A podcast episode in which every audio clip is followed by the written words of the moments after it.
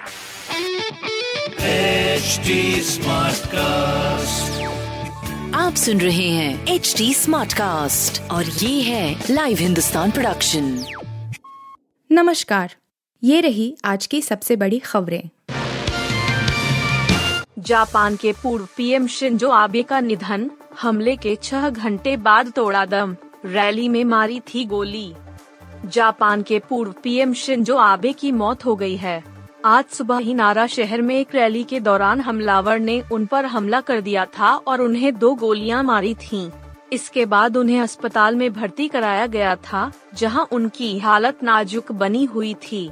डॉक्टरों ने उन्हें बचाने की तमाम कोशिशें की, लेकिन बचाया नहीं जा सका।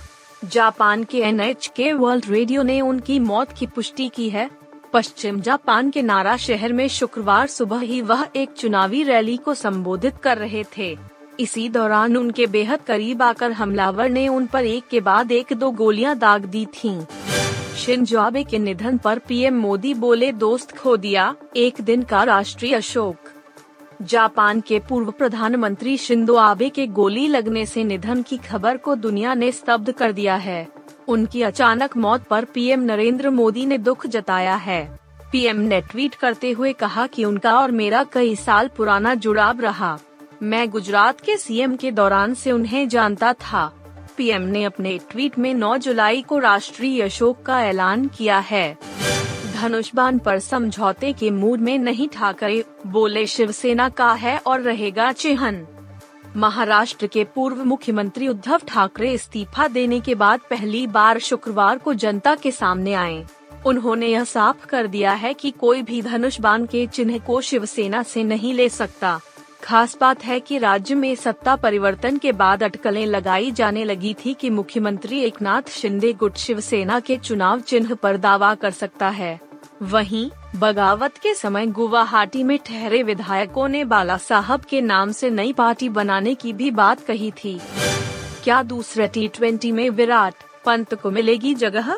जहीर खान ने प्लेइंग इलेवन को लेकर की भविष्यवाणी भारत की युवा टीम ने इंग्लैंड को पहले टी मैच में आसानी से हराकर टीम मैनेजमेंट की मुश्किलें बढ़ा दी है, क्योंकि दूसरे मैच में विराट कोहली और जसप्रीत बुमराह जैसे कई सीनियर खिलाड़ी चयन के लिए उपलब्ध रहेंगे, जिसके कारण इंग्लैंड के खिलाफ पहले टी और उससे पहले खेले गए मैचों में अच्छा प्रदर्शन करने वाले युवा खिलाड़ियों को बाहर बैठना पड़ सकता है।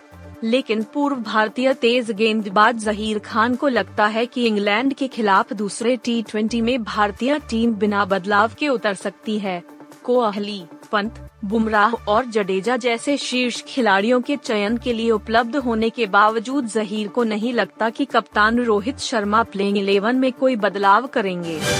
पायल रोहतगी शादी से पहले संग्राम सिंह संग पहुँची आगरा मंदिर। ट्रोल बोले, भाई कहाँ फंस रहे हो? पायल रोहतगी फाइनली शादी के बंधन में बंधने वाली हैं।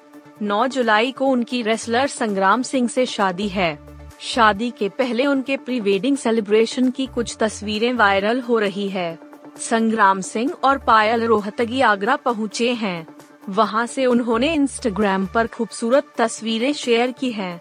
आगरा में दोनों ने महादेव मंदिर में जाकर दर्शन भी किए रिपोर्टर्स हैं कि यह मंदिर करीब 850 साल पुराना है।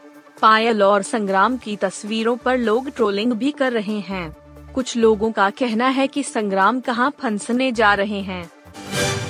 आप सुन रहे थे हिंदुस्तान का डेली न्यूज़ रैप जो एच टी स्मार्ट कास्ट की एक बीटा संस्करण का हिस्सा है।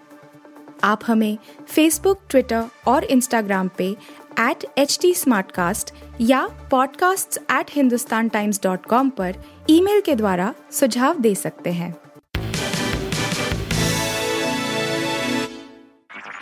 आप सुन रहे हैं एच डी स्मार्ट कास्ट और ये था live Hindustan production HD Smartcast.